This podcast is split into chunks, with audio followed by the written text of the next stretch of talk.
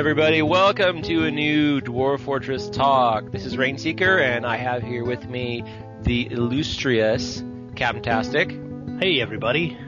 Illustrious is not a word. I thought he was. I thought you were going to say the elusive Captain Tastic. That's right. We're all here together uh, this time. Yes, we are. And here's Tarn. Of course, Yep. he's talking. Yep. This is Tarn.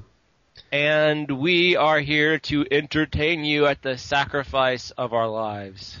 I wouldn't be that dramatic. well, we are sacrificing a couple hours to record this. I wasn't doing anything. Oh, well. Good. That's right. I, Okay. I, I don't know what I was doing. I got up. You For got this- uh, got up for this, so nothing's really going on. Um, but I'm sure that this is going to color the rest of my day and make it um, make it all the more productive. it's gonna make it beautiful, Tarn. That's right. I see the sun. Well, actually, I don't see the sun. There's a cat in the way.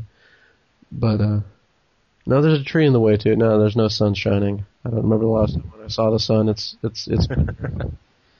You live in you live in a very cloudy city. yeah, well, I live at night mostly. Yes, vampire Tarn. Okay, well, what we're going to be talking about today in this episode of Dwarf Fortress Talk is Little Pink Ponies and Strawberry Shortcake. On Pokemon White and Black. That's right. That's right. No, we're really going to be talking about, we're going to be looking at inns, the, the taverns, the ins and outs of taverns, ha ha, and um, what happens in those taverns. And um, also, we're going to be doing a, Captain, will you take it? We're going to be doing a retrospective on Dwarf Fortress from the past, present, and future. That's right. That's right. We're going to retrospectively look into the future. Yes. If you've read Dune, you know all about this. Yes. That's right. Dwarf Fortress is the worm and the spice. Yes. So, um, Tarn, I guess it makes your eyes turn red though because you stay up at night too long playing it sometimes instead of uh, blue. Thank you I very let the ASCII Thank you very go much. over and through Um, me. Oh, before also we start, I'd like to mention that I have a new webcomic up. Uh, it's called rattownstories.com. Check it out. Uh, I'd love to have people comment that they came from Dwarf Fortress to check me out. So come on over. It gets my thumbs up. Awesome. Thank you, Captain. And he's read it. Yeah. That's right. So It's actually got really cool art. thanks. Let's start. Let's talk That's right. about um, yeah. What do we, taverns. taverns? Okay, we'll start. We'll start with taverns, We'll start with taverns and end on the retrospective. And um, and there'll be questions and answers too. That's Answers to basically a pub crawl. Yeah. Is that a new roguelike genre, the pub crawl? Uh, well, You kind of go through Up to you, levels. make- make the that more, the more, the more you drink, the lower you go in the dungeon. the, exactly. like pub quizzes and stuff. And, so you're uh, crawl, crawling under tables and finding all kinds of monsters there. Hey, chavs. That's nothing but trouble. But whoa, there goes the mouse. Good job. I Um, apologize to any Dwarf Fortress community members that are chavs. that's right. Well, you know, So what will be happening in these in these taverns? If I walk into a tavern in uh, in adventure mode, what will I see versus dwarf fortress mode? What will happen? Well, I think I think uh, adventure mode is going to have. Uh, I mean, it's mostly going to be um, locals and people people visiting for, for market days, as well as uh, some travelers and, and people hanging out that you can perhaps uh, perhaps hire. Whereas uh, dwarf mode, it's going to be more more particular for dwarf mode at first, especially when you've got diplomats and merchants showing up as they do now uh, you you if they if they're going to stay for a while, then they they might need to eat and drink and um, now and so you have to take care of them a little bit. And uh, if if they're going to stay a while, I mean, how often do dwarves sleep? You're, if they're going to stay stay a whole season, you might need to put them up in a room. Uh, but you're you're there. There will be locals there. The dwarves. We're we're planning. It depends on uh, how how soon we get back to a a, a um, a local economy inside the fortress, but but it, it's it's basically making meeting halls more interesting for your dwarves at the very start, with with the dwarves going in and um, instead of just claiming a room for parties or going out on break and just kind of hanging out doing absolutely nothing. they uh, they can they can take uh, take you up on your um, the amenities you set up for them in in your meeting halls so or dining room. It's kind of like a meeting hall and a dining room. Those things might all get mushed together, uh, and you'll have um, your dwarves go there. They'll be able to to to drink and uh, play with little games and uh, use their musical instruments. And uh, I don't know if the, the kids show up at the bars and use the toys because we want to get toys and instruments in, but uh, I'm not sure the toys are going to be uh, like their little mini forges. I don't know if you go to the bar for that. Maybe you do if you're a dwarf. What sort of things will you be able to place, like amenities wise, and will, how much will dwarves care about if the inn is not well stocked? what penalties could that incur? Yeah, I mean, I don't, e- I don't even know if the like the the the, the tavern wise. I don't. I mean, dwarves. It's not like your own dwarves are going to stay at your your inn. Um, that it'd be kind of cruel, wouldn't it? Uh, it's like the seven dwarves arrive and they make an inn, and then they have to they have to stay at their own inn. But uh, but they they the uh, for for your dwarves, it's it's kind of the, I mean, it's basically the the the same as as, as it is now. They they just need to be supported drink wise. They need to have good food um, and they need to chat with their friends to bolster them up a bit. And if there's if there's specific um, um, pleasures that come out of uh, playing music and, and listening to people tell stories and that kind of thing, uh, then I, I don't know about dwarven dancing, but uh, that kind of I mean that that that's that's like um, those the and and then and then playing with um, playing with uh, different types of games, uh, which we'll talk about in a bit, I'm sure the, the the those kinds of things for for dwarves. I mean, it's just it's it's it's really just an extension of the of the current mechanics and getting them to. Uh, I mean, right now, if they if they go to a party, if they're talking to people or making friends, that makes them happy. But it's not really. I mean, the the, the party should be should be more um, really more of a release than that for the for the dwarves, especially if uh, if they've got a lot on their minds uh, that they need to have uh, canceled out uh, then then they they should have lots of different funny, specific, happy happy things to do there. and uh, yeah, so so so that that kind of that kind of thing um, for for for them in particular, just just dwarves uh, from your fortress coming in uh, is really just going to be an activation of music and um, like I said, storytelling and. Uh, I don't know if there's going to be a particular kind of service industry like like people serving serving drinks to your own dwarves if they just kind of go to stockpile grab some stuff they don't pay for it or anything just hang out and and and just just just kind of an extension of the meeting hall dining hall concept for them i mean where it gets more interesting is when you're you involve um, uh, people that that aren't kind of economically um, a part of your fortress then then you you've got people that you'll actually be able to to charge charge for for drinks, charge for for staying. Um, you know, if you if you if you uh, if you want to, it might not be um, something you want to do to a diplomat, but it might be the dwarven way of doing things. we haven't quite decided um, about about that particular one. But you've also got um, merchants coming in. You've got uh, if depending on the location of your fortress, you might also have um, travelers showing up or bandits showing up. I mean, there's nothing, there's nothing, um, there's nothing that says that the bandits don't don't kind of hang out at a at a at a dwarven tavern and then move on. Um, because sure. there's there's plenty of them just lingering around, and they're also if you build your fortress out in the wilds, they're more likely to be the closest people. Um, and you've uh, you've got you've got it, when we get when we get adventure. This might be the time when we start making adventure type people uh, move around a little bit, and mercenary type people uh, move around a little bit, and uh, in that case, you'd have you'd have some additional visitors there as well. Uh, I know in the first release, uh, which is going to predate the the tavern release, there's going to be people moving between towns and villages, um, going to markets and so on.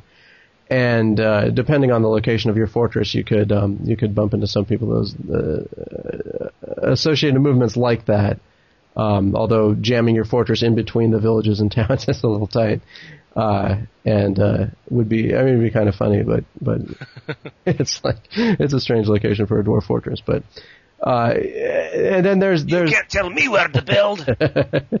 it's just, there's, there's basically and and there's a whole other kind of um, uh, large large issue here that's coming up before the army stuff, which is the the dwarves that kind of live around your fortress. These sort of either hill dwarves or dwarves that live deep in the mountains uh, that that you're not specifically controlling, and they would also be really good uh, candidates for um, not just your own local markets and stuff, but but but showing up and hanging out at your uh, hanging out at your establishment. Right, right. Um, How do you feel about uh, perhaps goblins showing up at your and to, to drink and party? I, I that that it's it's perfectly fine the way the way things work now. Goblins are not kind of these slavering evil um, 100% uh, creatures as as we might have talked about before. But you've got goblins uh, integrating a bit into into human towns, uh, and it should be less so in places like like like elven forests and so on. But but if there if there are goblins uh, living in a human town, a few goblins, or there's goblins as part of a goblins as part of a bandit group, then uh, they could show up. I mean, we we had we had kind of uh, dismissed the specific idea of, of saying you know like no goblins allowed in my in my uh, in my in my inn or whatever. Um, as it's a, I mean, I don't know if it's a bit reminiscent of. Uh, of, of some stuff we don't want to drag into the game, but you should be able to uh, to eject eject people you don't want. We were thinking about you know if if you've got people coming eventually to your fortress, if if if you've got um, you know you you say you have a reputation for having really really good uh, good whiskey or something like we we could add um, booze quality is one of the things we were thinking about adding. Cool. And uh, so you got you've got a reputation then as a place that has good whiskey, and you get you might get more travelers that way, and you might you might eventually have um, you know more well-to-do people showing up, um, and that that might be involved with the gambling that we were considering adding to. Uh, and then you might I don't know if you have to kick all the bandits out of your your uh, your your tavern and then have a have a bouncer or something. Um, and, uh, and if you've got if you've got a bunch of bandits showing up, if they, if they're um, you know it might it might not it might be a little more random until we get to all the personality rewrites, but we do have already have the anger anger personality and so on. So uh, if there's if there's going to be more bar fights from from bandits and so on, uh, you know you might not want to have them around when you if you're trying to go for um, try and get some uh, get some more well-to-do people to show up at your place. Throw down Uh, some good tips, baby. Come on. and uh, yeah, I guess people who do bar fights, they might they might catch a catch a case and go to the hammer. You never know. uh, so you could finally start hammering elves, uh, just uh, just at your leisure, maybe picking picking them out, uh, dragging them up on false charges, and and hammering them all. But uh, yeah, so it's like I mean, it's, it's like we don't. I mean, I, I you know, you, you want to be a little careful talking about this stuff. You know, you're not you're not necessarily turning turning Dwarf Fortress into Diner Dash or anything, but uh, but but it's it's it's because it seems a little weird, right? But but uh, when you've got merchants and diplomats coming, they don't have to eat or drink while they're there, and you can't even offer them anything. Uh, it kind of it kind of fits into that. Uh, there's the option of perhaps having mercenaries stick around in your fortress. Uh, we thought about that a bit. You know, you might you might be able to hire them and put them into uh, put them into EMCs. yeah, yeah. Put them in, put them into squads, and um, and uh, you might not be able to change all their weapons, and you wouldn't have armor for them necessarily uh, if that fits. but uh, right. But but it, it seems it seems like a like a reasonable thing for people that don't want to focus on that. They just want to have some of those guys around, and you'd probably just get the money right back from the drinking and gambling or whatever um, immediately. Uh, so so yeah, it's just thought it'd be. I mean, because we were, we were originally thinking about doing you know just adventure mode um, taverns and inns, and then we remembered this this. Uh, I, th- I don't remember if it was originally there was a suggestion around 2008 or something on the forum for Dwarf Mode Inns. I don't remember if we had talked about it at all before then, or if that was just kind of a kind of a random suggestion that popped up back then. Uh, and uh, so we saw taverns and inns on the dev page, and we're like, okay, well, let's do Dwarf Mode Inns too. And uh, so it's uh, it's it's a it's a little strange, but I mean, it's it's certainly one of those things that kind of popped out on the on the on the release list when we put that up. It's just because we hadn't talked about it very much. Uh, so so that's I mean that's the reason we're talking about it now. But so so basically you you um, you've got uh, more more interesting people visiting your fortress. You might be able to convince some of them to stick around.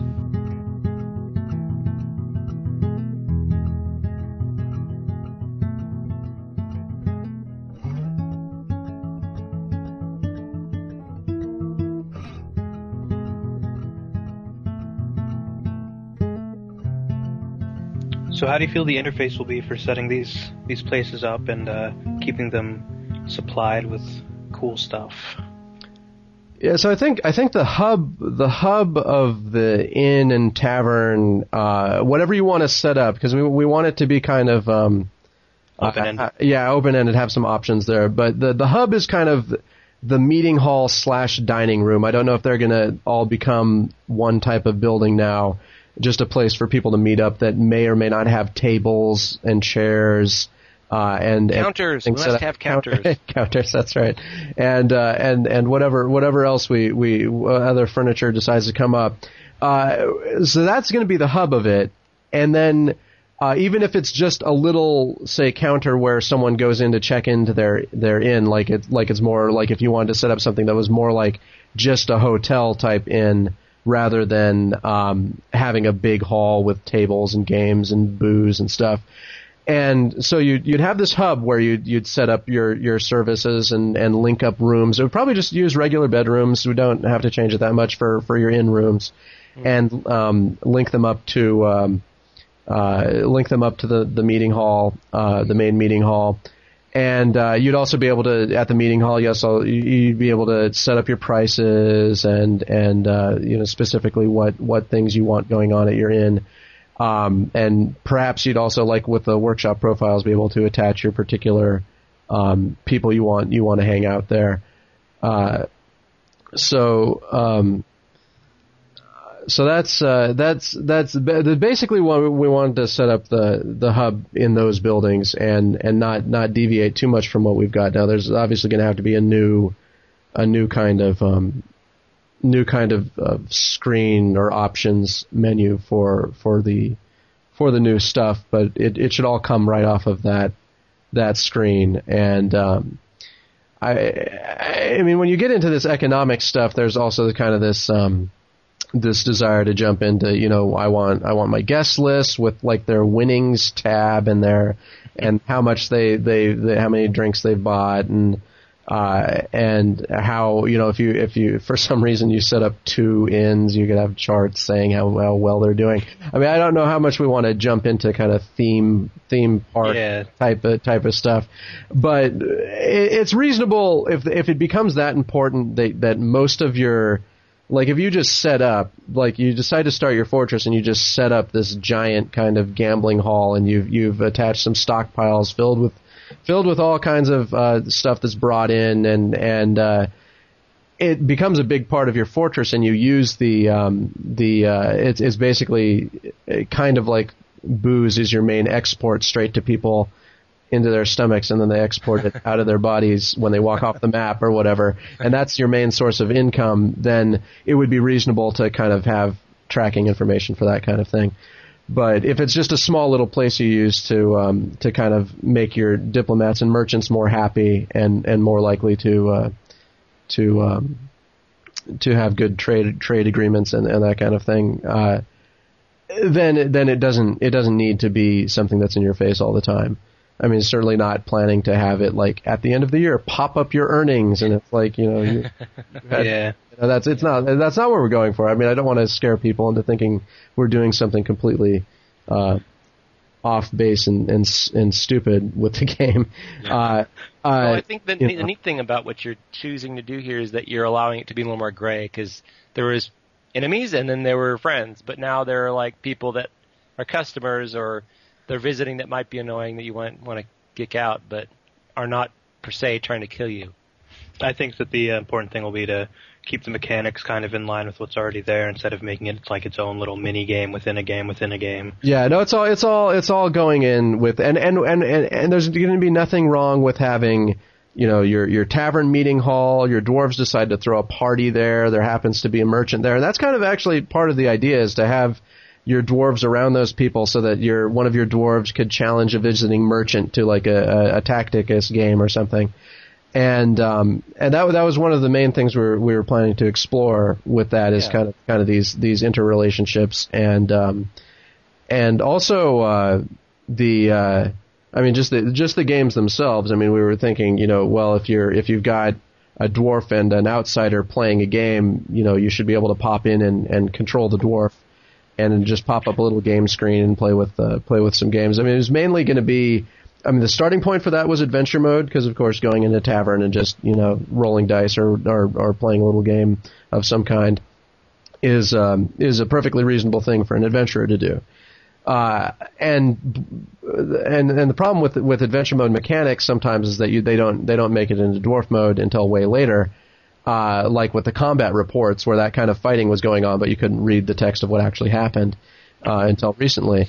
And the the the idea this time is to get get the dice games and and card games and board games or whatever we end up adding first into uh, into both modes at the same time, so that you'd be able to control your dwarves playing against the outsiders. Perhaps if your dwarves are are playing with each other, you'd be able to pick one of them to jump into.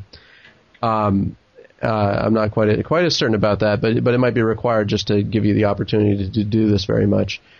And um, and, and so it would just be like like you know the the if if two people are playing a game at a table in a in a meeting hall, um, then they they're going to be playing that game for a certain number of uh, a certain amount of time, like s- several days in dwarf mode, the way it works, but but or or you know at least a, a couple days, and Very addictive game.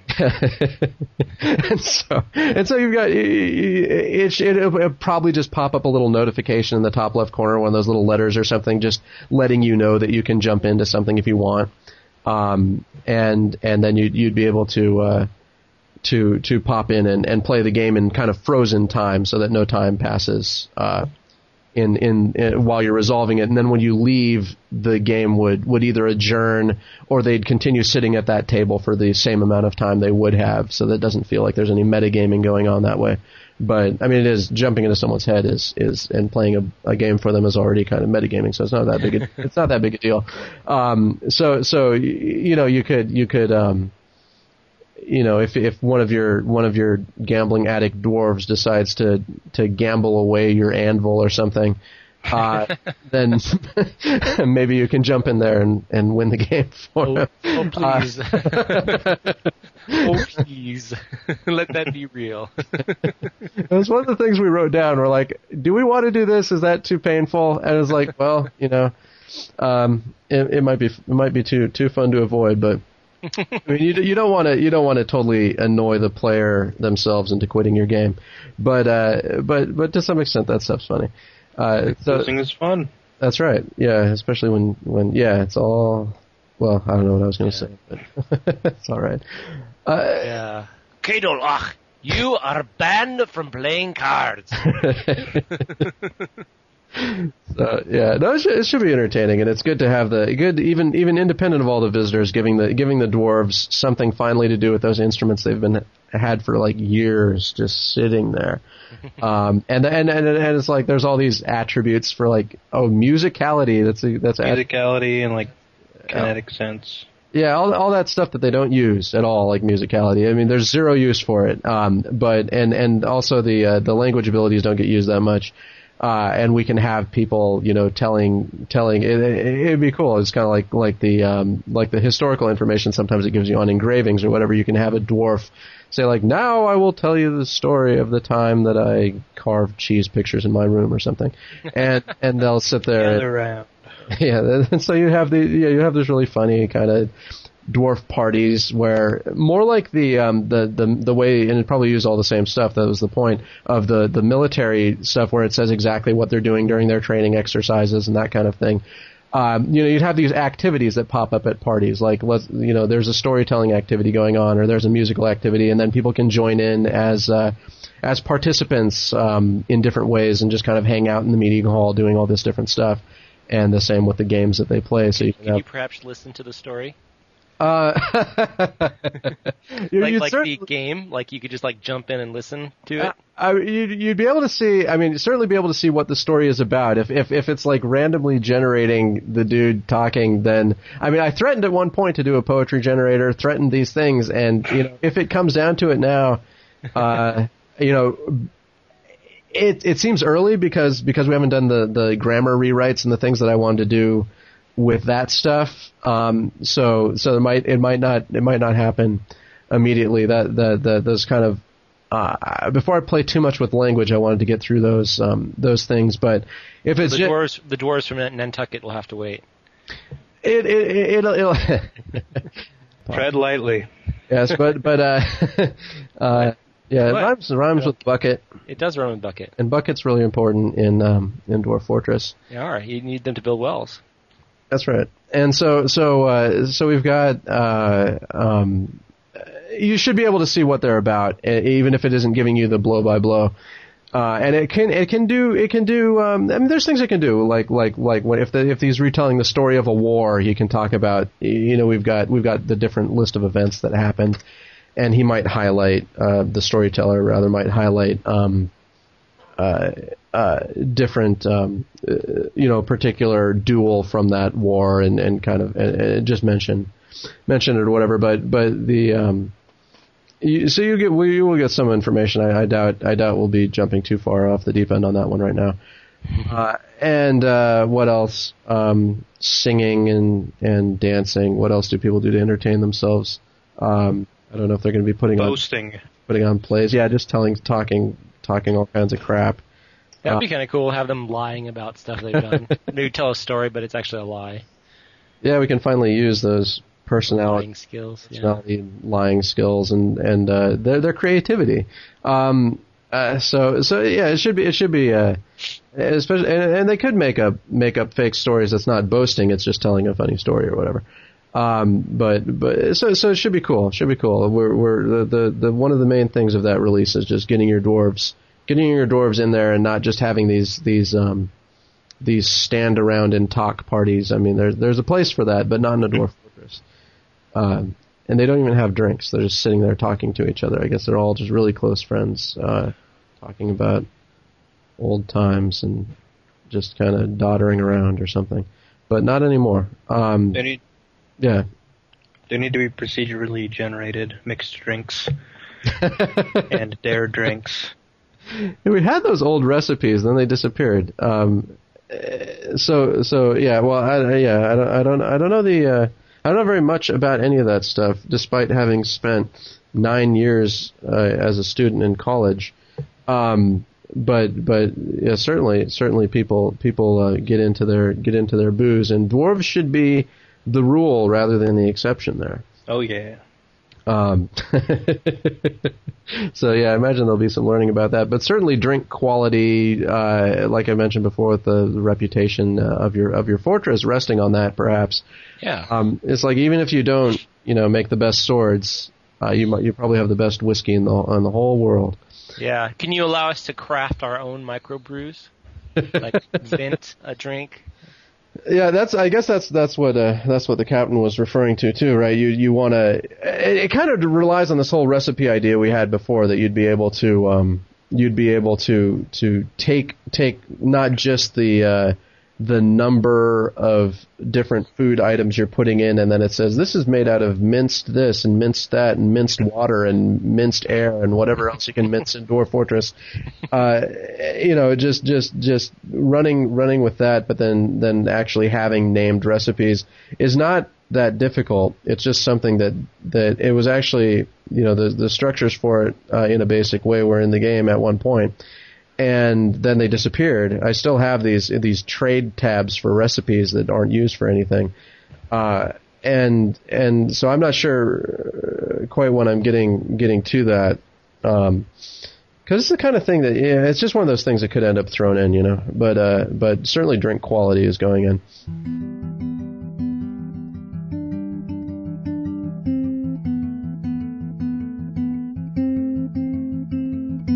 So yeah, yeah. So it's it's kind of a weird thing, you know. And there there are all kinds of avenues that come out of taverns. Like, can you hire people? Can you hire just soldiers, or can you can you you know if you're if your your dwarves are all busy mining, can you hire a cook? Or hire a human to clean up all the forgotten beast blood that's tracked around. Well, you'd be hiring a series of humans to, to clean up the uh, the forgotten beast blood that's tracked. Ah, there goes another one. You have to Barrier in the back. well, you have to hire a human for that too.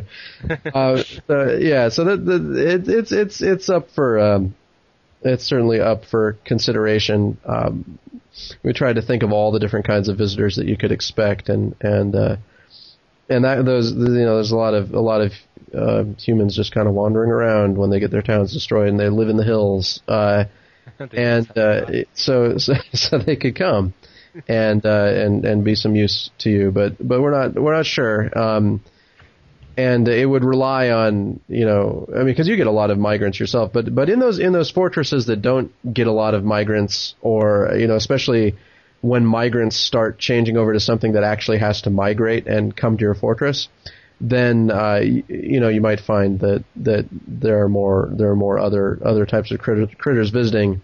It doesn't mean you need to keep them. It doesn't mean you need to even welcome them. And if you don't have a, a tavern established uh, you might not have to worry about this stuff because I, I mean I can definitely definitely see the side of people that just want to kind of have their dwarves, you know, right. uh, without dealing with all this riffraff.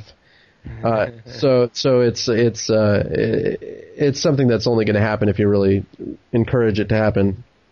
Uh, for the most part, although there are things like refugee crises that already kind of happen in the game, but the guys just kind of go off into the wilderness and then reestablish sites in World Gen. But if World Gen is over, they're just kind of hanging out, uh, and and that those situations might might be thrust onto your onto your fortress. you, you, have your seven dwarves, and then three hundred people show up. like, uh... yeah, there has to be there has to be reasonable limits and constraints. But where's but, the food? You got to worry about you know if you're if you're allowing band, bandits to come to your tavern and there's only seven dwarves. I mean, maybe they stay in line just because they don't know if there's traps and levers that a dwarf can pull. Because when you when you go into like, especially when you're going into a tunnel in the earth, I mean, you should be on your best behavior. Um, and it, I mean, maybe they just come there to drink, uh, but uh, and gamble and stuff. But but if uh, yeah, although I mean, I imagine there'll be people building outdoor establishments, um, like big big green glass casinos and stuff. Uh, but yeah, so it'll be interesting to see what happens. Um, I mean, it shouldn't take too much too much dwarf power um, to to to help out your guests. I mean, you, would probably be responsible for serving them drinks. Um, maybe that means that goblets will finally be used for something too, but I'm not sure. I'm not sure because right now, I mean, what would what would serving a drink look like? They like go to a stockpile and grab a barrel and barrel and just pour it down the guest's throat and then bring it back to the stockpile. right?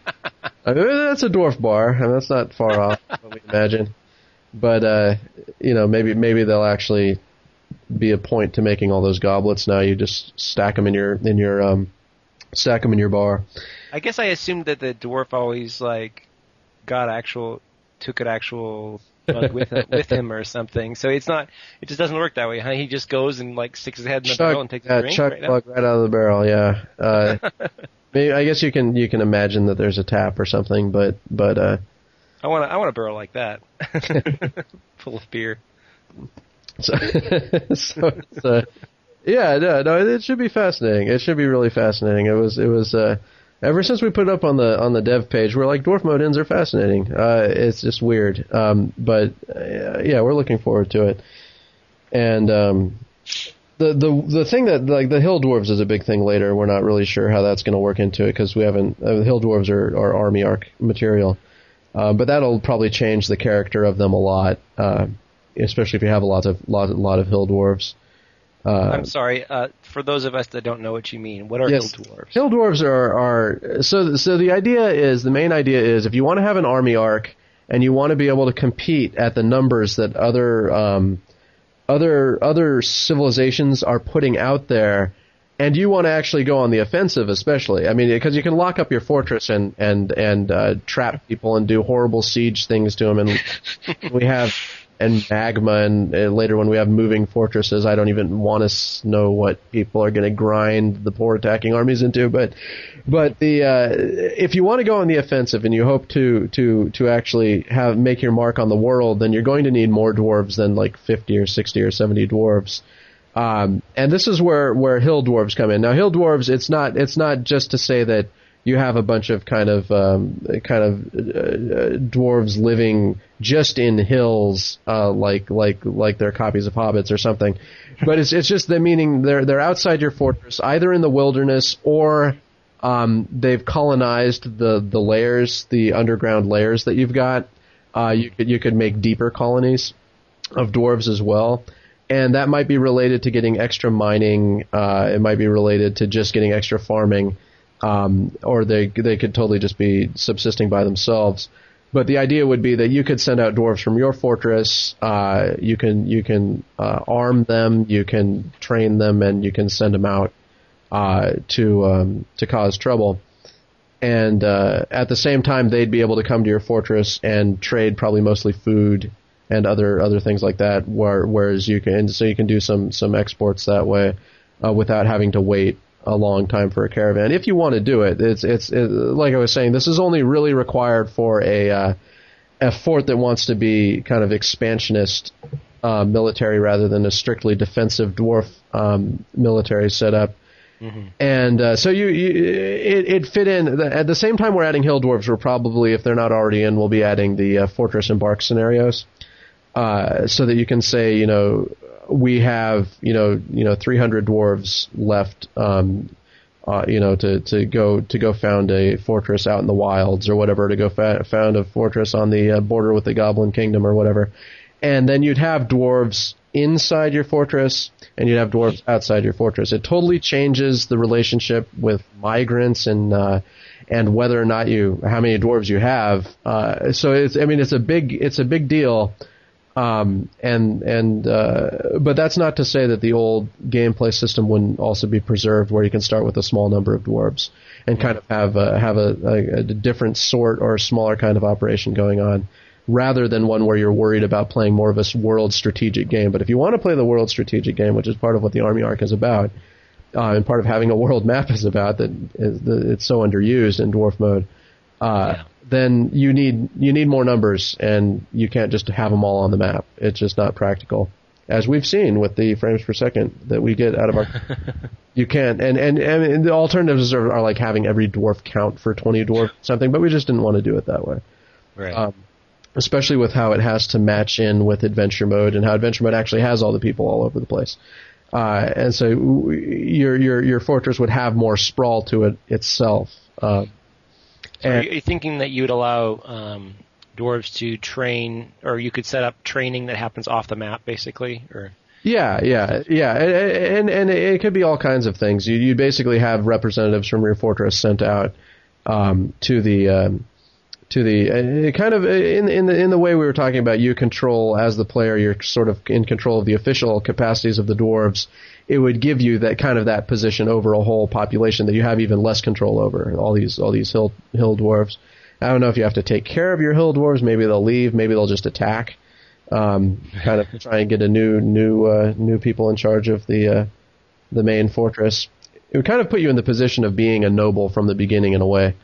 Um, and and then when you become a barony, you would be a baron over your barony of hill dwarfs or whatever. I mean, there'd be, and so taxing the hill dwarfs might be a, a big theme. Uh, going out and taxing your poor hill dwarfs. So so it's it's it's uh it, it's it's um yeah, I mean, we don't want to get too far off off topic, I guess, but, but not that not that yeah, not that not that not that not that we ever had a problem with that before. but but it's uh yeah, it's just it's just I don't I want to I don't want to talk about something I haven't completely you know well that never stopped me either. But let me just say that I haven't completely you know we, Zach and I have not 100% worked this out. But that's the idea. That's the idea with hill dwarves, and that's the justification for hill dwarves. And no, you're not going to have to have hill dwarves. Sure. They're your off-screen buddies, and that's all you need to know.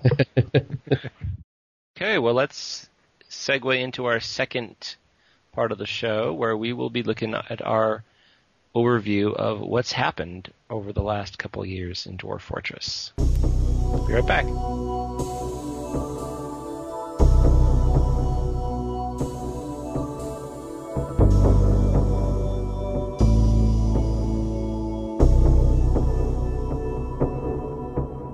In August 2006, Dwarf Fortress had its first public release, and a lot of people fell in love with it.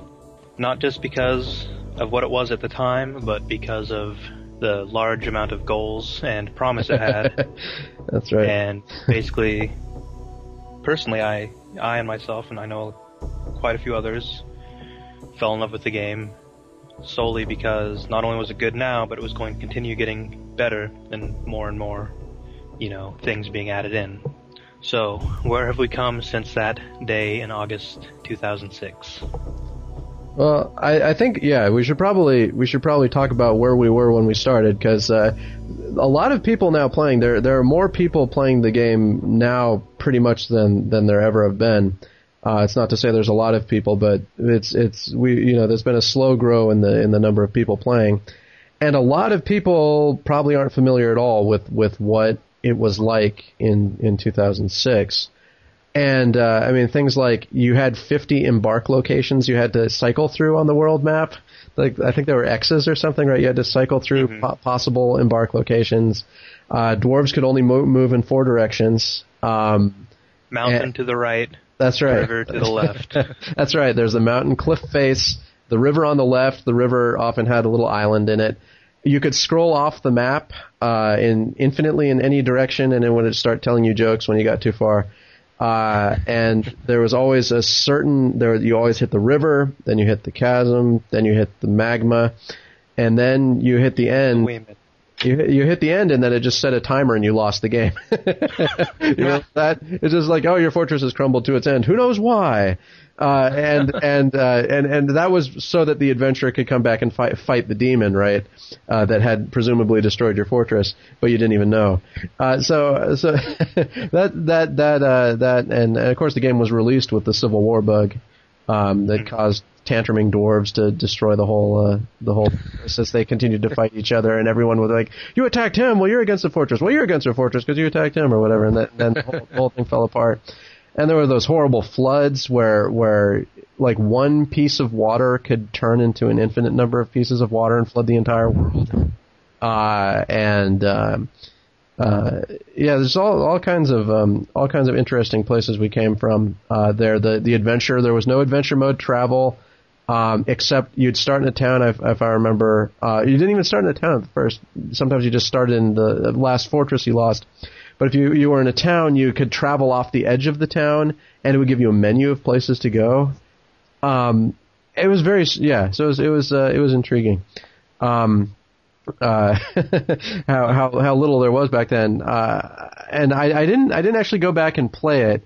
I don't even remember if there were speci- but but I saw this thing in October, uh, which was later, of course, because the game was released in August. It said specific t- pile types added, so yeah, perhaps there weren't even there wasn't even more than one type of pile back then. I really don't remember. Um, I'm sure people can go back and play the, the the version is still available if you want to go check it out.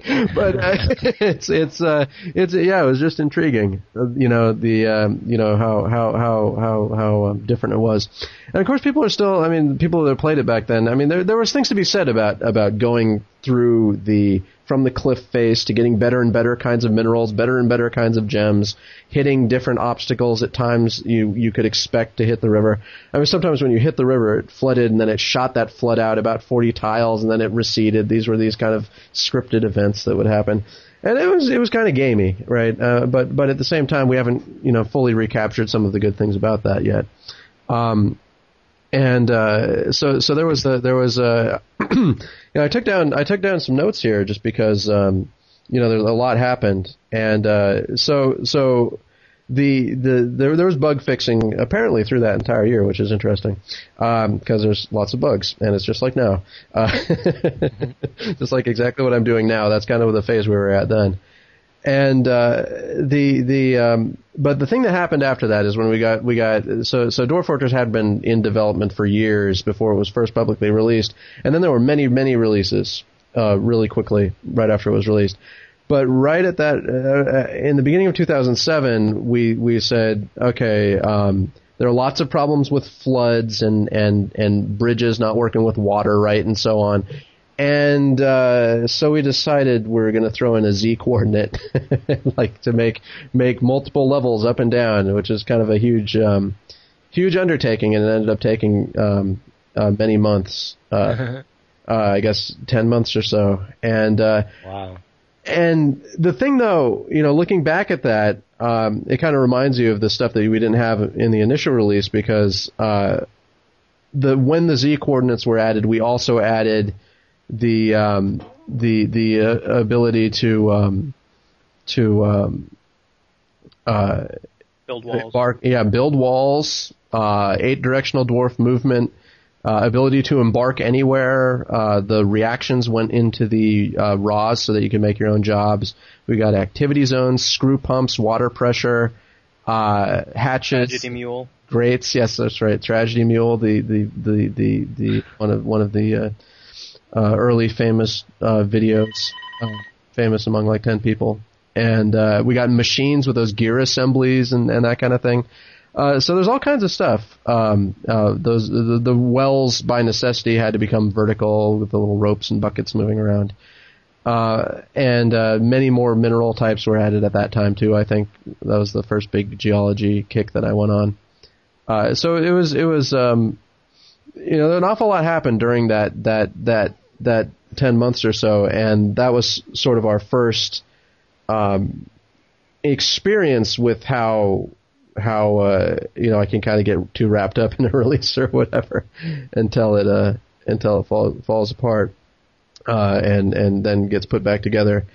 So we released it, and you know obviously lots of bug fixes um, happened after that. That was in October 2007, and then the the Mac Mac port uh, began around that time and it looks like we, we resisted the urge to fall into a, uh big development cycle for about uh, four months.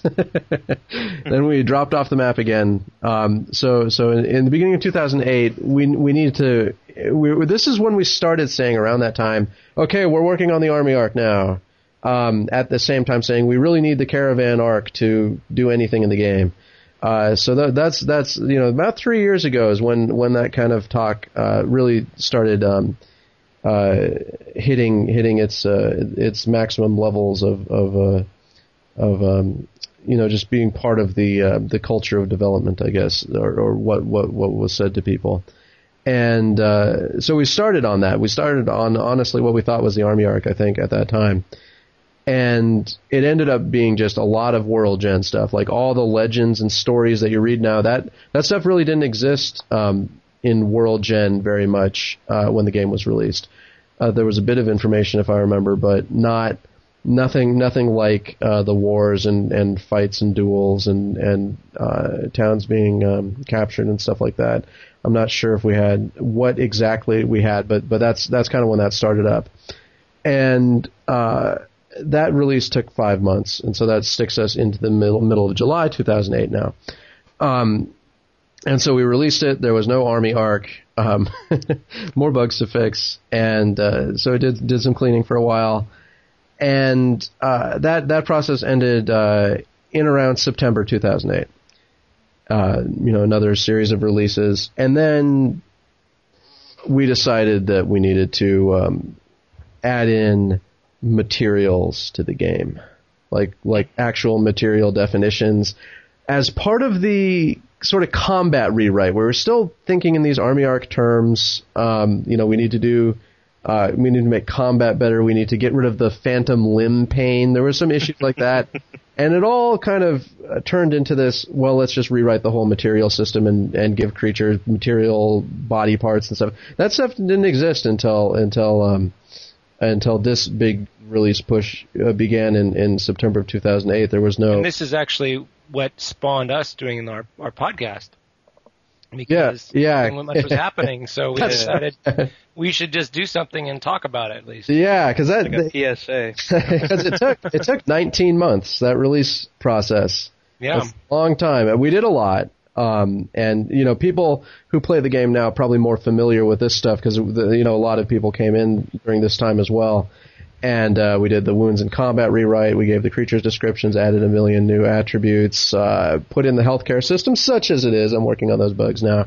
Uh, Venom uh, made. We started putting in all those map features, like the big underground um, uh, layers and so on, just to slowly get back into that that feeling that we had in the original Cliff Face we were talking about about an actual underground progression, which is somewhat restored. Not it's I mean it's not as good as it could be, but but it's it's it's it's coming back. And uh, we added entity positions in the raws, uh, and the whole military um, rewrite, uh, and more. Uh, it came in during that that really long wait, and eventually we got that released, and that was in April 2010. Um, and since then, there's been the the big adventure mode rewrite with the night creatures and the travel, and we just recently did the uh, the economic uh, sort of world gen economy rewrite that was supposed to be the whole caravan arc, and then we're like, we're not going to disappear off the map for 19 months, uh, you know, especially with all the bugs that are currently out there. We didn't want to uh, disappear for that long again. Uh, so Yeah. we've got this thing released now, which was kind of like a portion of the caravan arc that caused its own problems, but um, and now we're now we're just kind of in the the bug fixing mode, um, and uh, we'll be going back to the caravan arc, back to bugs, back to the caravan arc, and so we're actually doing the caravan arc, and we're doing the army arc. Uh, and uh, you know we feel like we've got the backing that we need pretty much for that. As I said, there are things like hill dwarves that are going to come in first before the army arc. Um, but uh, you know it's finally it's finally underway, uh, which is good. Yeah. Uh, don't forget, we now have bees. That's right. Bees, bees, recent edition. This is our retrospective on bees. bee, bee hives, bee stings, um, Mead. mead, yeah, Indeed, yep. hives, collection of the hives, and beekeeper dwarves, and uh, pressers that press honeycombs, and we even have royal jelly, the roguelike staple royal jelly. Can't Yeah, you can't gotta have get that. royal jelly. Um, Go. Make And- it strong. yeah, so that's that's uh, that's the overview. I don't. I mean, I'm sure I missed all kinds of interesting stuff and screwed things up, but that that's my understanding. I kind of like half remembered things, and I had to go look at the devlog, which is you know it's good it's there. We should Uh, have had Footkerchief come on and tell us exactly what happened. Yeah. yeah, yeah, yeah. On March 3rd, well, Footkerchief is a hero. Obeyed He twelve is. He's great. We love Footkerchief. Thank you, Footkerchief, for your hard work and your community service. yes. Because we know that the judge made you do it. Yeah. but I mean, hey, he's paid his dues. He's a free man. That's right. Yeah, even more than that, really. Yeah. Super free. Super free man. well, is that called a get out of jail free card? So, you know, Yeah, next, he's next offense, he could just be like, "Well, look at all this stuff I've done," and he's like, "All right, fine, fine." Yeah. All that community service already paid. Not that One Footkerchief second. a crime. Maybe some kind of white collar crime. You never know. You never know what's what's lurking in the shadows. This small baby cat could even be thinking about things. Actually, we know that for a fact. What are you thinking about, Mr. Scamps? You're a trouble boy. Always thinking about committing your next criminal activity. I'm to scratch your face. I'm to scratch your kidneys. I'm to rip the kidneys out of your back.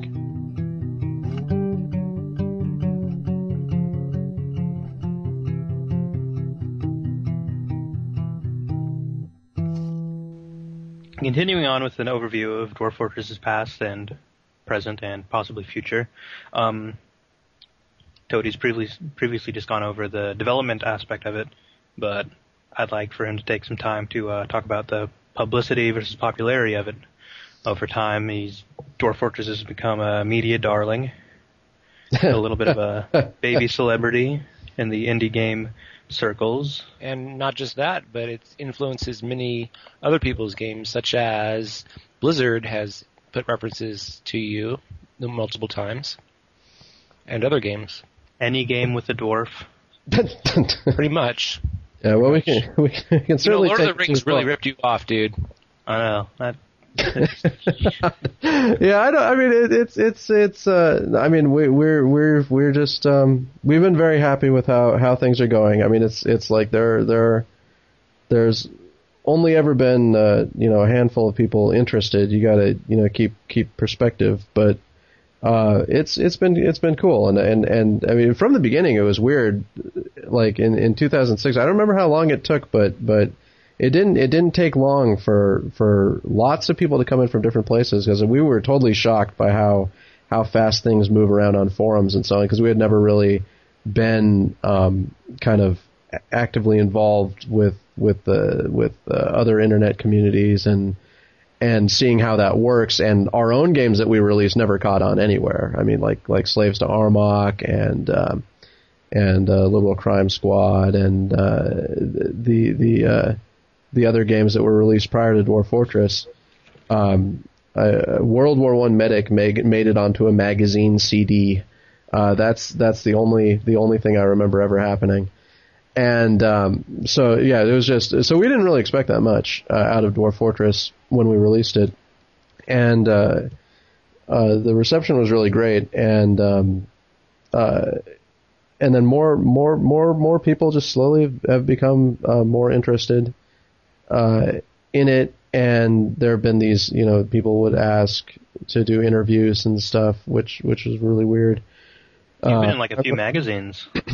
Yeah, yeah, yeah. It's strange. Uh, it's it's it's weird too. Uh, like like we did. Uh, we never had done like a telephone interview when we were. I mean, because because we'd had our website for six years, but nothing nothing had happened up to 2006, and then we Zach and I tried to do. Uh, it's probably one of the reasons Zach is not on this podcast. Is is we tried to do our first very first interview uh, was with uh, on the telephone was with uh, Gamers with Jobs, and that was the two of us, uh, Zach and I, and uh, and um, and Julian Murdoch uh, there, and it was just it was awful because we were in the room together, the two of us on on Skype or something, and we kept like looking at each other. We didn't know who was going to talk, and and uh, we were both really really nervous and. Uh, it, yeah, that was just a mess. Uh, I think you know Zach Zach just cut out halfway through, and I just was studying like stuttering like, g-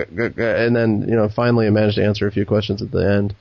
Uh, it's, it's such a mess, and um, yeah, so so so so. Uh, but yeah, no, it's good to see good to see Dwarf Fortress um, being appreciated by a few people, and uh, especially a lot of people, a lot of people that make games like Dwarf Fortress.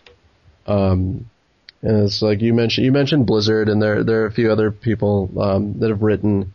They're just saying that you know they're they're happy that something like that is out there, and it's cool to see someone kind of just plugging away at their own little project for years or whatever, and, and actually being able to to survive. Um, you know, without. Yeah. So so so yeah, no, it's cool. Are there any plans to ever change your model of uh, donations to perhaps sell the game? No, Okay. no, no plans, no plans at all. I mean, there's there's I mean, you really have to plan for. Uh, you don't want to plan to fail or anything, but you know you have to think about what what am I going to do. You know, if if things start to to dry up or whatever, but um, it's it's. Uh, I, I really don't know because I don't think I don't think selling Dwarf Fortress or changing Dwarf Fortress is really in the cards there. If I should just go out and find a find a different job or or start writing iPhone games or something. Um, I don't know. I mean, I don't know if I'd be any more successful there. Uh, but uh, so far that isn't that isn't just a just that isn't really an issue. It's like as long as uh, as long as as we have enough to keep going, then we will. And you know, while we're making two thousand dollars a month, it's it's weird when when you leave when you leave uh, academics. You know, you're you're they're like, oh well, people out there make double double the academic salary, and it's like we've been we've been in general doing worse. Last year was was an exception. That was the first year I did I did better than I than I was doing back when I was a baby professor. And um, but but I don't. I mean, I I really don't see it. I don't see us having a year that good this year, right? It's like last year was was strange because there was um, there was a uh, uh, the 19 month delay ended in April last year, and we had a huge, huge month. And, and in addition, there was the animal sponsorship drive, right? And those, those, both of those things added up to, you know, about a, a, a regular year, just a little less than a regular year's uh, Totally.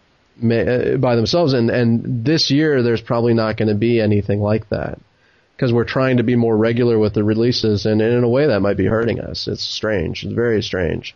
But um, you know, I don't want to. I don't want to try and think in terms of you know how I should how I should best set up the release schedule to make more money because it seems like no releases at all is the best way to make. Did you hear that, guys? Quick, send money. Quick, quick, quick.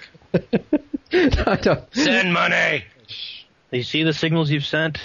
Uh, I don't know. It's it's very strange. It's very strange. But uh, uh, yeah, it's it's it's interesting uh, how uh, how it works. Um, but because I'm not, I mean, it'd be nice to have another sponsorship drive or whatever, but I have to finish this one first, and there's there's like 120 animals to write up, you know, uh, or more, something like that. It's it's quite, a, especially if I'm adding a man and a giant for most of them. Uh, giant capybara men's and giant panda men. So there are no giant capybara men and no giant panda men. Are there Uh, giant giraffe men? Uh, there were not. There were not. In fact, the giraffe, because the giraffe was a weird animal, right? The giraffe wasn't put on the sponsorship list because uh, you were like, add the giraffe. And I was like, okay, I'll add the giraffe. but that meant that the giraffe ended up being crappier than a sponsorship animal, right? Because the sponsorship animals, I'm like, you know, 10 people want this animal and I really, really need to, you know, try and do a good job on it. And the, the giraffe is just, the giraffe's like a big cow. It's just really pathetic. I need to work on the giraffe some more. So once I'm happy with the giraffe, then I'll put in uh, giraffe men. There we go. giraffe Like a six foot long- tall guy with like a four foot long neck. Yeah, now is he six foot tall with the four foot long neck, or in addition to the four foot long neck? And well, he's just like a normal guy with a four foot long neck. Are you looking down on me? Uh, it's it's nothing but trouble with the giraffe. it's very hard for him to put shirts on. It's a long process. yeah, let's see. Just wears a sock. I know these jokes are a little spotty. Well, we suck in general, but the, the giraffe is that because the giraffe Come has on, giraffes have spots. Okay. yeah. Well, they have they have they have what I think Wikipedia called a distinctive pattern or something. I'm gonna demand you edit in like ten seconds of silence after he says that. I haven't yet, but I will. So so that we can insert the laugh track. Oh, just a pointed. Well, you can insert the cricket track. uh, yeah, it's degenerate, is what it is. That's Were, were, crick- were crickets on the? uh I don't know. What do you think is going to be the hardest? Oh yeah, yeah, yeah. From the drive to put in. Uh, well, if we do beavers right, that's going to be impossible, isn't it? Doing beaver dams and like making a 600 meter long beaver, beaver dam or whatever that changes the entire world or whatever beavers do these days. Um, leeches and mosquitoes are going to be fun. Uh, ah, will they spread disease?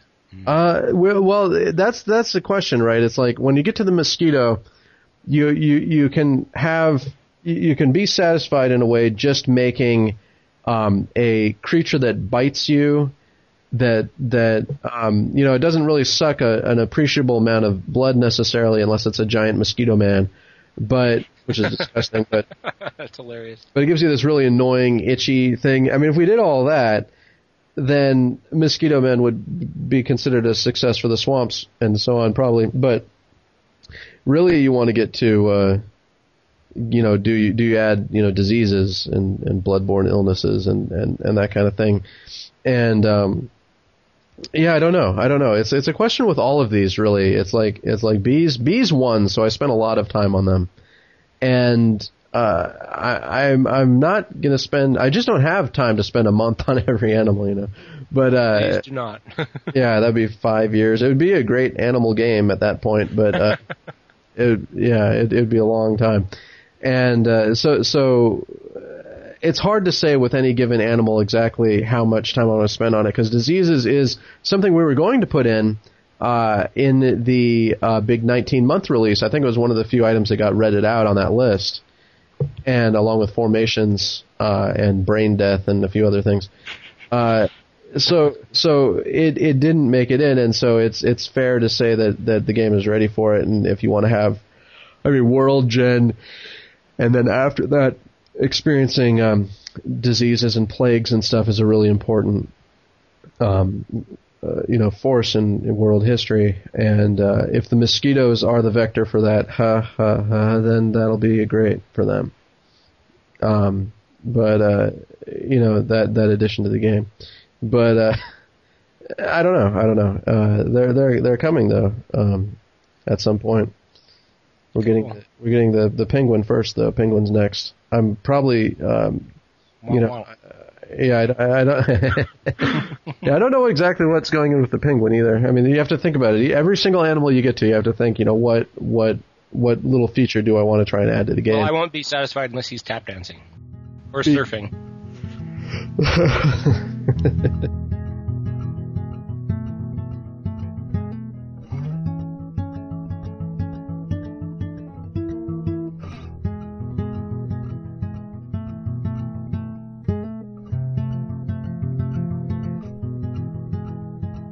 surfing. We're back with questions from listeners.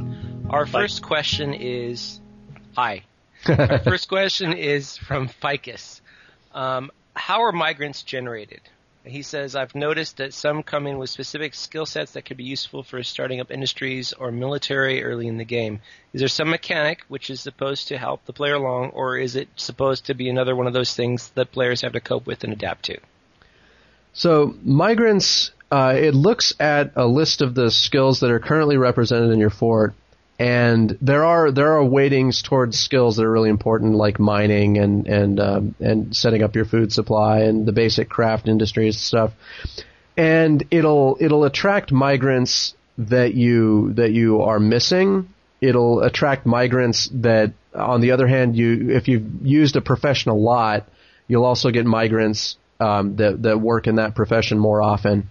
And that's that's the basic the basic idea. Uh, but on top of that, it then kind of creates a, a sort of um, past life for the migrant. So they get jumbles of extra little skills at different levels, and sometimes those skills will overcome their their current profession, and then it'll change their their type around. Um, most of the time, it gives them the skill that they uh, that they uh, that, that that it's selected for your fortress, but but oftentimes it'll it'll um, uh, it'll they'll have quite a quite a, a, collection of other skills, and sometimes it pushes them over the edge.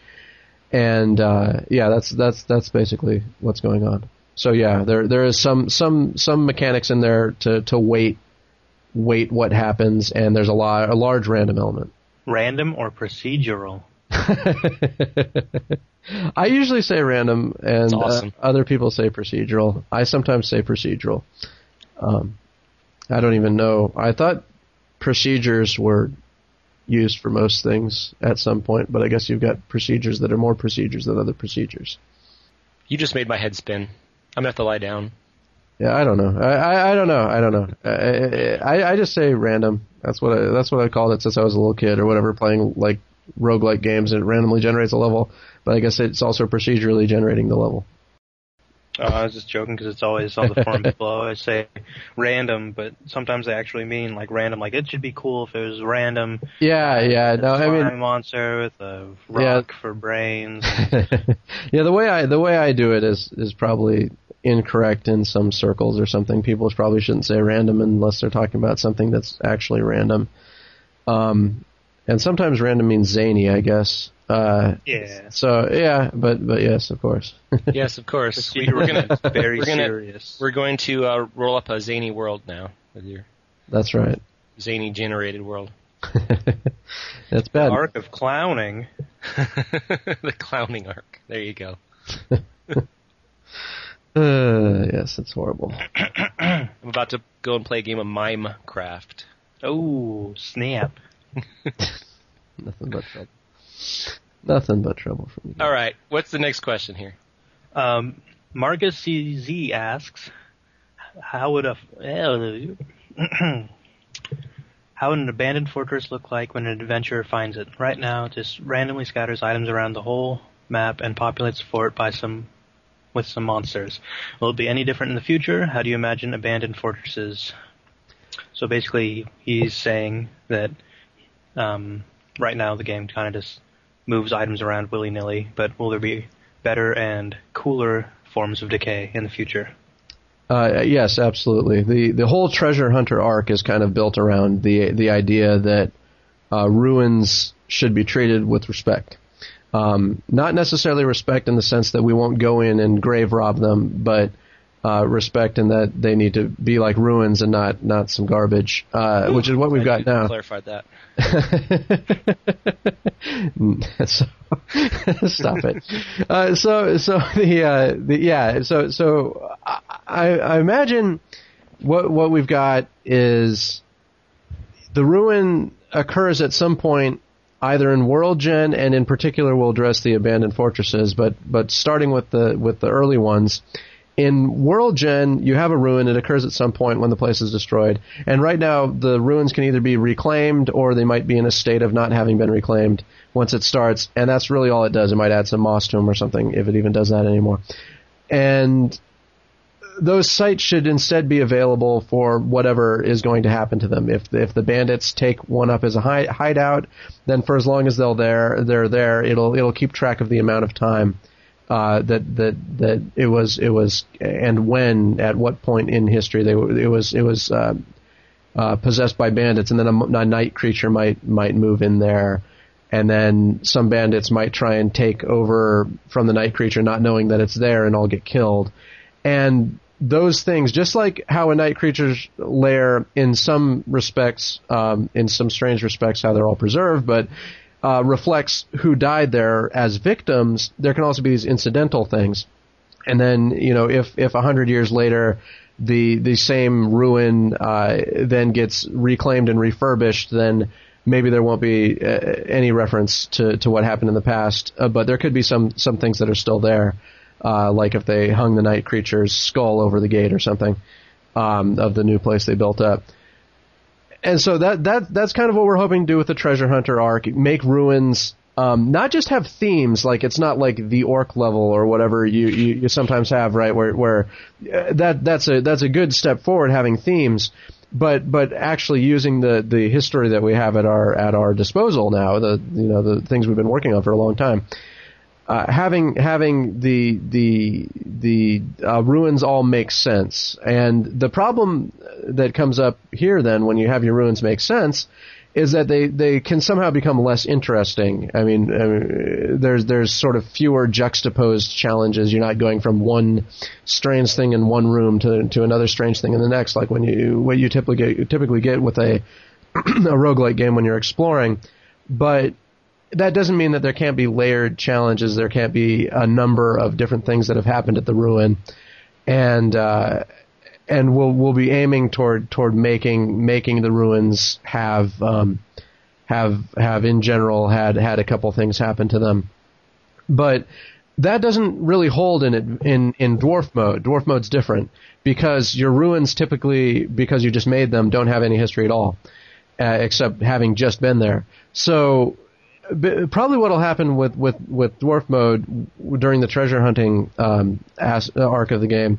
When you go into a ruin, if it, depending on how the fortress fell apart, if the fortress fell apart just due to you know starvation or or wild animals, um, uh, or just just a, a big cave-in accident or something, then when you go to the fortress, uh, if you're the first person that that has arrived, there should be no scattering at all um, you know, within reason. I mean, maybe maybe maybe a mouse moves something or whatever, uh, or or a guinea pig. We've got them now.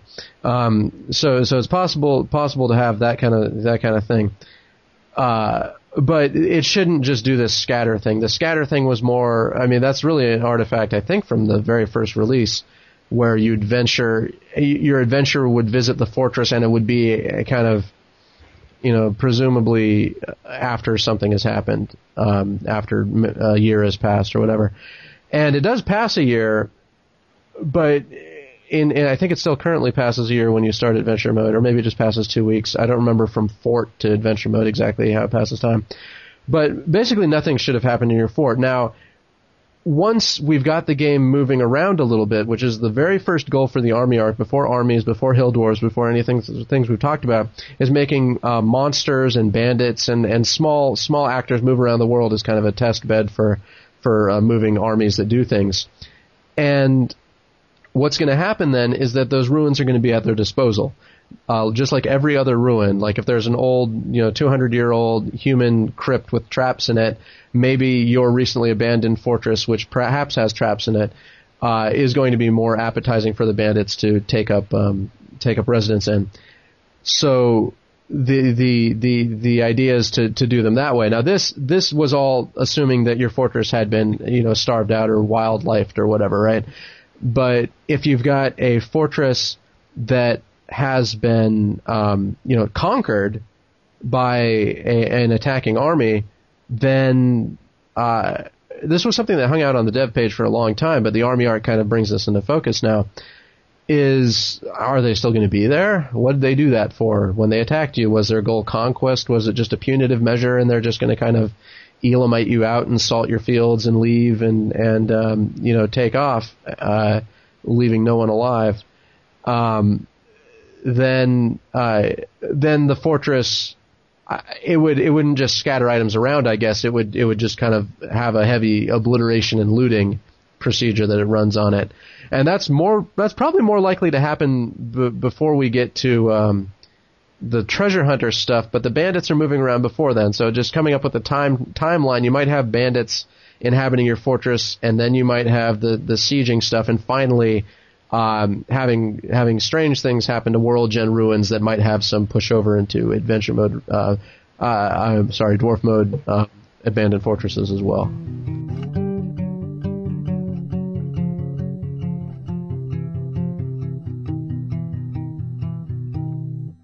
Got a question here from MeTime00. Uh, he says, one of the things I'm most excited about on the Dwarf Fortress development page are the planned AI changes and opportunities for adventure mode. So I was wondering what sort of hurdles there are for making an AI that you could say interrogate or that could try and capture you live or do any of the other things on the devlog. Do you have any plans for how you're going to make that happen?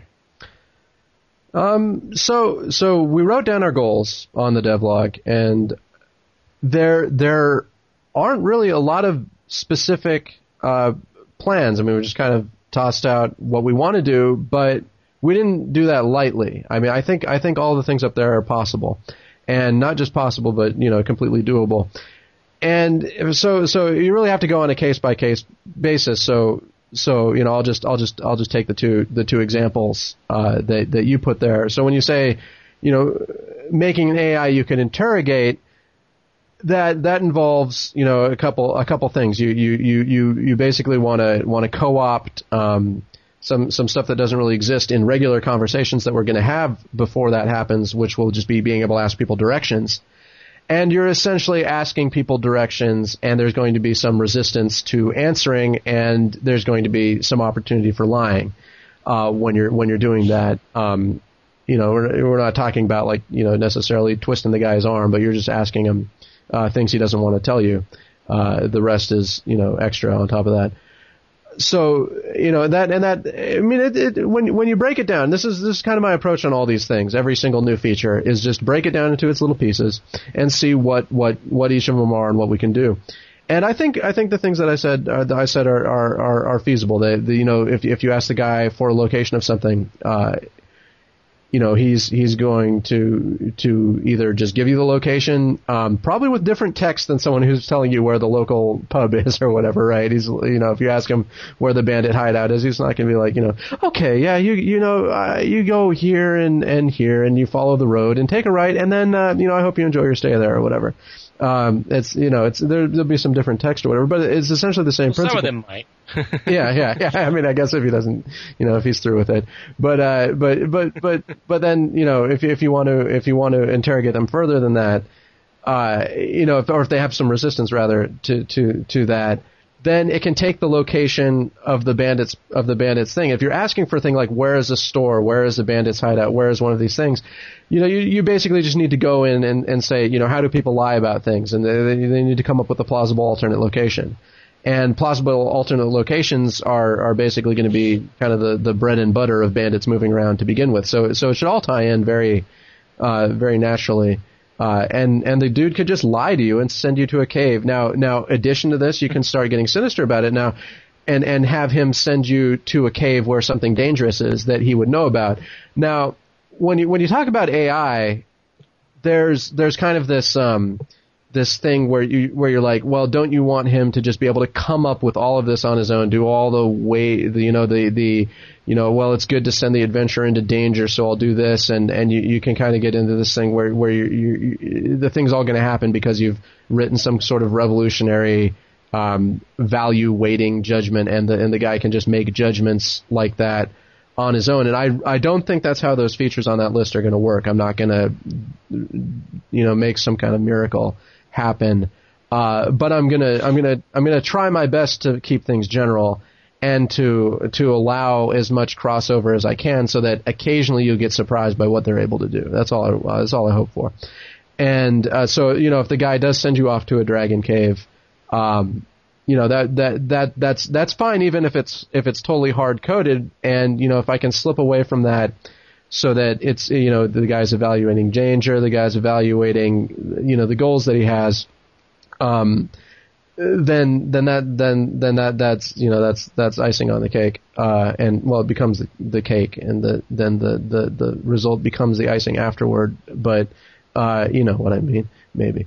Or maybe I'm just make, not making any sense at all. So anyway anyway the uh, the uh, but but that's not to say that that there's not there's not a basic AI change that that's going to happen. Where with the personality rewrite we're going to be shifting over to a lot more um, uh, kind of uh, goal oriented building up of uh, of what how people conceptualize each action that they take when they're doing things in their day instead of just following a script.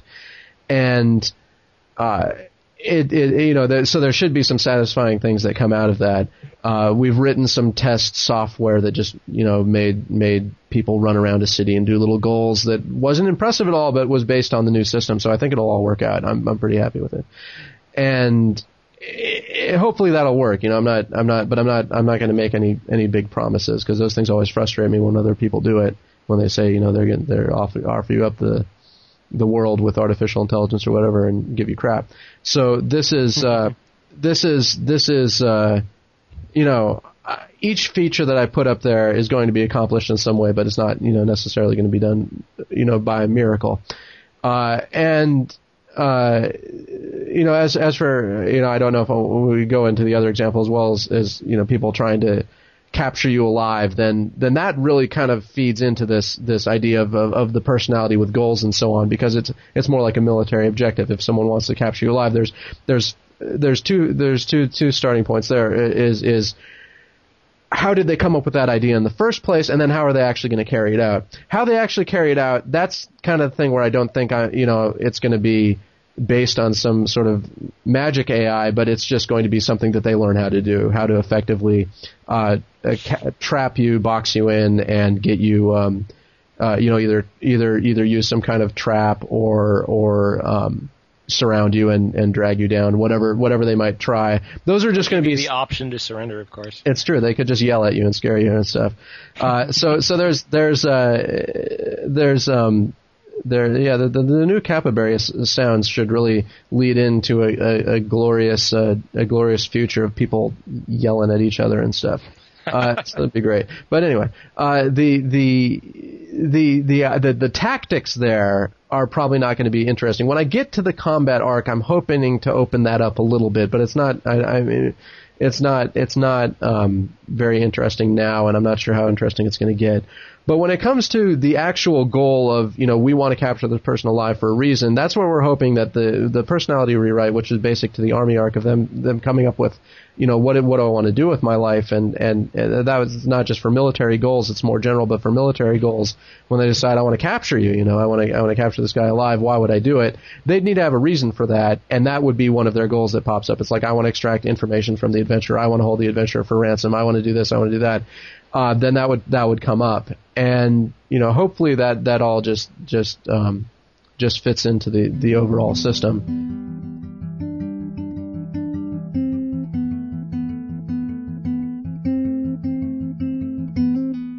Ghouls asks, will we ever be able to receive medical care in adventure mode? I know losing is supposed to be fun, but smashing a bandit skull with my peg leg would be even better. That's good. It comes from a positive. It comes from a positive place rather than rather than you know saying that that losing is supposed to be fun, but I hate losing when my yeah it's not fun when when I lose both my legs and can't walk around. But no, he's coming from a positive place where he wants to smash people's skull with his peg leg, and so. uh so yeah, I mean the, the adventure mode healthcare. I, I think I think we mentioned uh, somewhere that, that that it was one of those things when we set up the new dev page and the dev page had all this stuff on it. Uh, the newest one that had a lot of adventure mode stuff, and we're like, you can be the hero, you, you can be a thief, you can dive into ruins, you can kill night creatures, all this stuff. And adventure mode healthcare just wasn't on that list, even though it's important. Uh, and and so yeah, it's definitely one of the things we're going to do. And and we we we was kind of blanked on on on on. Uh, on putting it up there, and, and, we didn't talk about that much, like like exactly what you want to be able to do, but certainly the things you've got in dwarf modes, uh, like uh, crutches and splints, and and being able to bandage yourself, all that kind of thing um, uh, that you need uh, to to survive, you'd you'd be able to do, uh, especially you know overcoming those those things like you're not dying, but you are missing, you know, one of your one of your legs. Um, then you know right now the solution in, in, in dwarf mode, assuming it, it worked, which it probably doesn't, and I'm doing healthcare bugs, is using a crutch. Uh, and the uh, and so in adventure mode you'd be able to do the same thing. Now when we get to prosthetics, that's one of those things that has been up on the dev notes for a while, and one of those things that you know it's like when are, when's the right time? Any time's the right time, but that's true of almost anything, right? So. eh, eh, I yeah I don't know I don't know when that type of medical care is going in no idea but um, it's something we want we wanted to do because uh, it's so it's it's you know it's all thematically appropriate to run around with peg legs and hooks. And uh, you know Zach and I just saw Enter the Dragon last night, so you can have all kinds of replaceable hands, I guess, And like the lion's paw and the and the big knives on your hand and and uh, and the, the the the natural iron hand that you've got that looks like your hand, and you can also keep your old skeleton of your hand there as a souvenir. Uh, apparently, that's how it's done. So if if you've got uh yeah, so that that is uh yeah that that that uh, you will be able to receive adventure care uh, adventure care. Um, but we're not sure. We're not sure when. It's one of those things that seems like a pressing issue because you die all the time in adventure mode. But uh, that's not a new thing. Uh, so I'm not sure. Yeah, I'm not, I'm not sure. I'm not sure when it when it should happen. It seems like uh, seems like something you want to do, but who knows when. Hey, well, thanks for joining us for our podcast of Dwarf Fortress Talk. Uh, I'm Rainseeker, and with me has been Tarn Adams and Capntastic. I hope you found everything as pleasant and enlightening as I have. That's right. Indeed. Pleasant. We're going for pleasant this time. That's our goal. Pleasant. We're not trying to put you to sleep, although people have accused us of that. That's right. Um, So we, we hope you've had a good nap or a good listen. Yeah. So so yeah. And who else are we going to thank? We're going to thank all of the people that asked questions this time, and we're going to thank Olier for providing the music, and we're going to thank Malox. Malox. Malox doing, doing the his trans- wonderful transcription. That's right. We might even give him advance warning this time instead of just springing it on him. I Uh, want this on my desk by Friday. and uh, and we'll thank um, we'll thank Emily Menendez uh, for having done some music before, and uh, and um, yeah, and and and uh, and and and uh, is that are those the people that have helped? I think those those are the people. I'd like to thank uh, Rainseeker. I'd like to thank Capntastic. Thank you. You're welcome. I guess I'll I'll thank myself. I'd like to thank Tarn for making this game. okay, I'll wait for others. I'd like to thank Scamps for Oh yeah, being yeah. He was pretty Scamps. good. He well, he was pretty good this time. I think he didn't cause Yeah. any real dis- distortions. he knocked over the mouse once. That's about Thank it. Scamps, for not, not fighting your master. Yes. That's right. Thank you for letting us do this. Scamps has no master. Um, that's right. People, people, uh, yeah. So, and and thanks for listening. That's right. Yes. All of you That's right. people out there and If you like this game, if you like this game, please donate.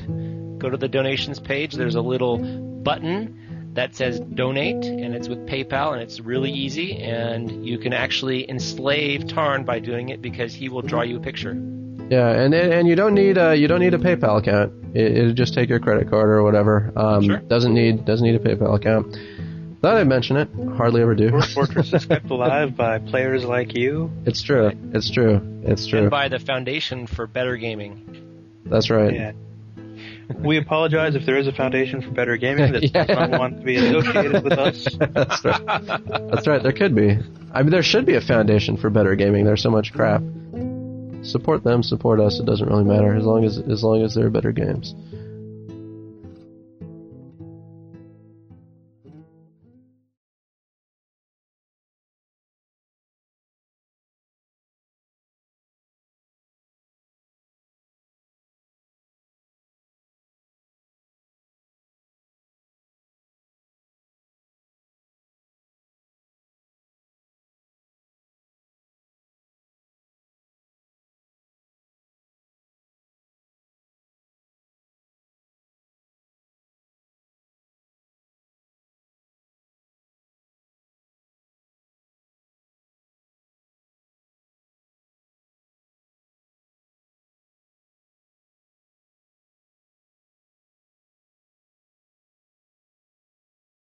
Credits um, my little Dwarf Fortress Talk protocol.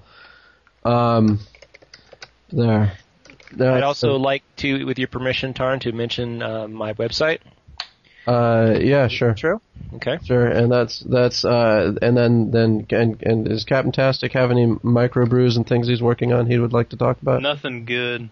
I have a peanut butter stout here, but it's not very good. It didn't have a Wait, good wait. texture. Peanut butter stout that you, you yeah, created? it tastes tastes like a peanut butter cookie. Wow.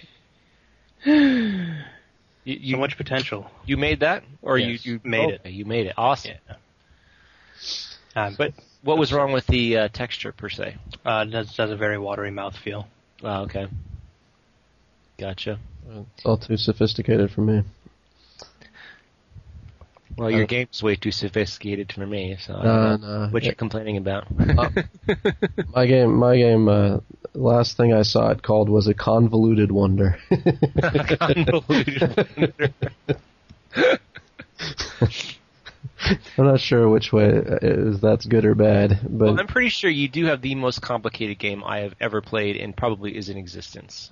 Probably. Yeah, I don't know. I, I yeah, it's hard to say. I mean, chess and and Go and things are kind of more complicated in a sense if you're actually trying to have perfect play. But No, that's Dwarf not has, but Dwarf has more going on. there are What certain about programming?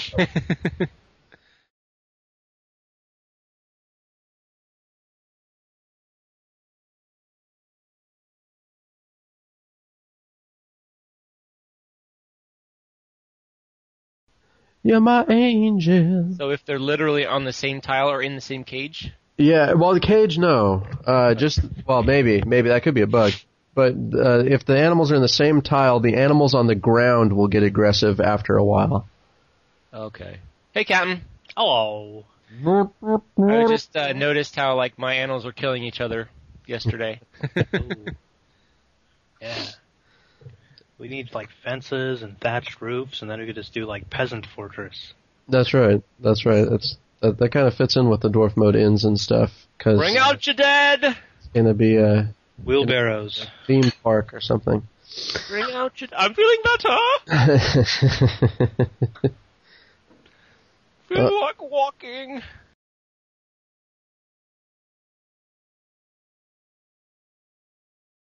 Mister, what are you doing? That's not from scratch.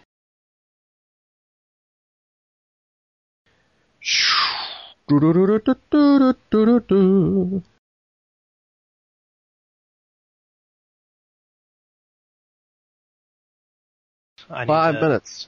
I've okay. got like yeah. throat gunk. Throat yeah. gunk. I don't want to. I don't want to waste these jokes.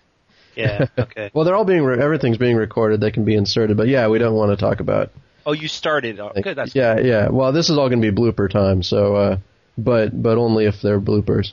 I got some. I got some great material for bloopers. I, mean, I got. I was up nights just thinking.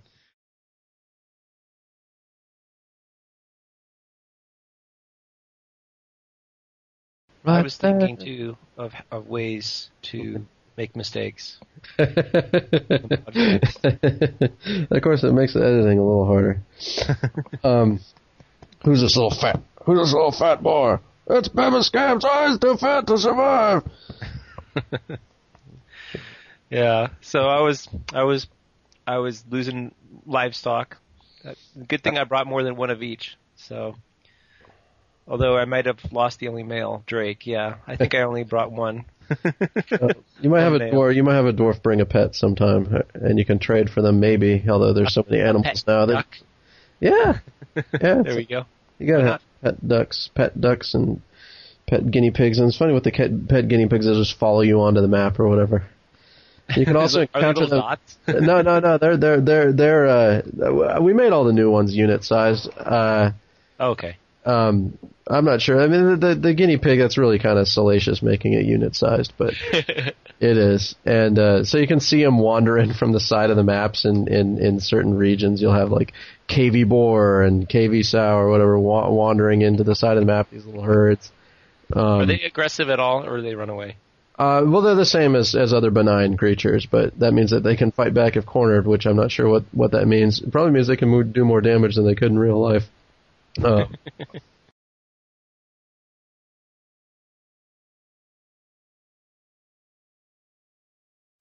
Who's this little fat? Who's this little fat kitty? He's a little fat kitty. who'd have got it over time. Huh? Who's Regal? Who's a Regal fat boy?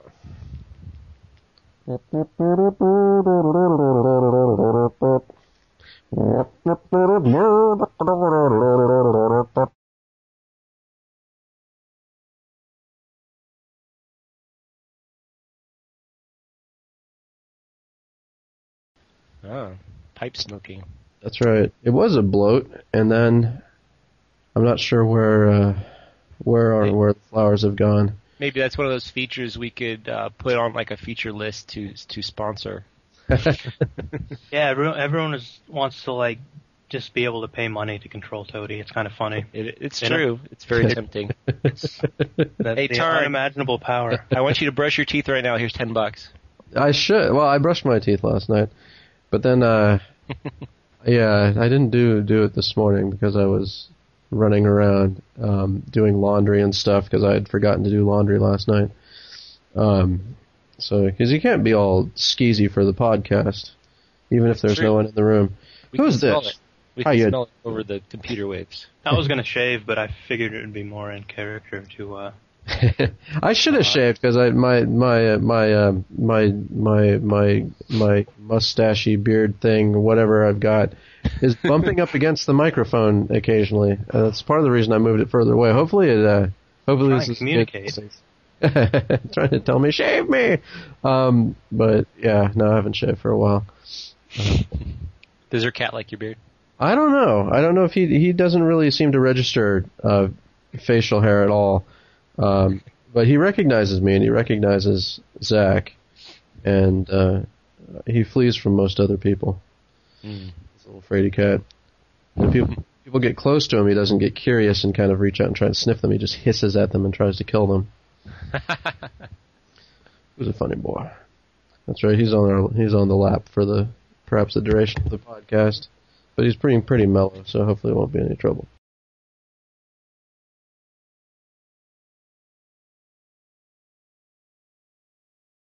There might be, yeah, I don't know. There might be a bunch of different kinds of penguins or something if I can't think of anything else. Little fairy penguins and big emperor penguins and big Lottie Stone penguins. You grab the fat tummy. Grab the fat tummy. Who's the little boy, little baby scamps? Now seize this fat stomach. Oh, I got a little fat stomach seized. Yep. Um, Preach it, brother. Preach it. Who's got little feet? I seize his feet and make sure they're warm. Who's got little warm feet? Arr, biting his own feet. Arr. Um, yeah, and the platypus. I mean, just getting the body right on that is probably enough. But they've got their venomous, venomous Yeah, spurs, venom. Yeah, yeah, yeah. venomous venom. and uh, And they lay eggs, and they're mammalian. Yeah, I don't know. If we had badgers, we might have to add the internet. Um, all these internet memes related to badgers, because bad- badgers are after the platypus. And uh, I mean, I guess there's there's the the old badger video, and now there's this other honey badger video going around or something. Um, so there's all kinds of things that that people people want want out of that, and then there's moose, the moose, and then the red panda, ostrich. Yeah, there's all kinds of cool stuff all kinds of cool animals. I don't know what, what we're gonna do because we did the bee and then we did the panda and the capybara. Maybe that means we need to do four animals and then eight animals the next time, sixteen animals the next time. Right. But- spend incrementally less time on them. Yeah, you don't want to totally, totally. I mean, I don't know. It's good. It's it's just so, so hard to figure out how much time to spend. and um, you know, we're just gonna try our best.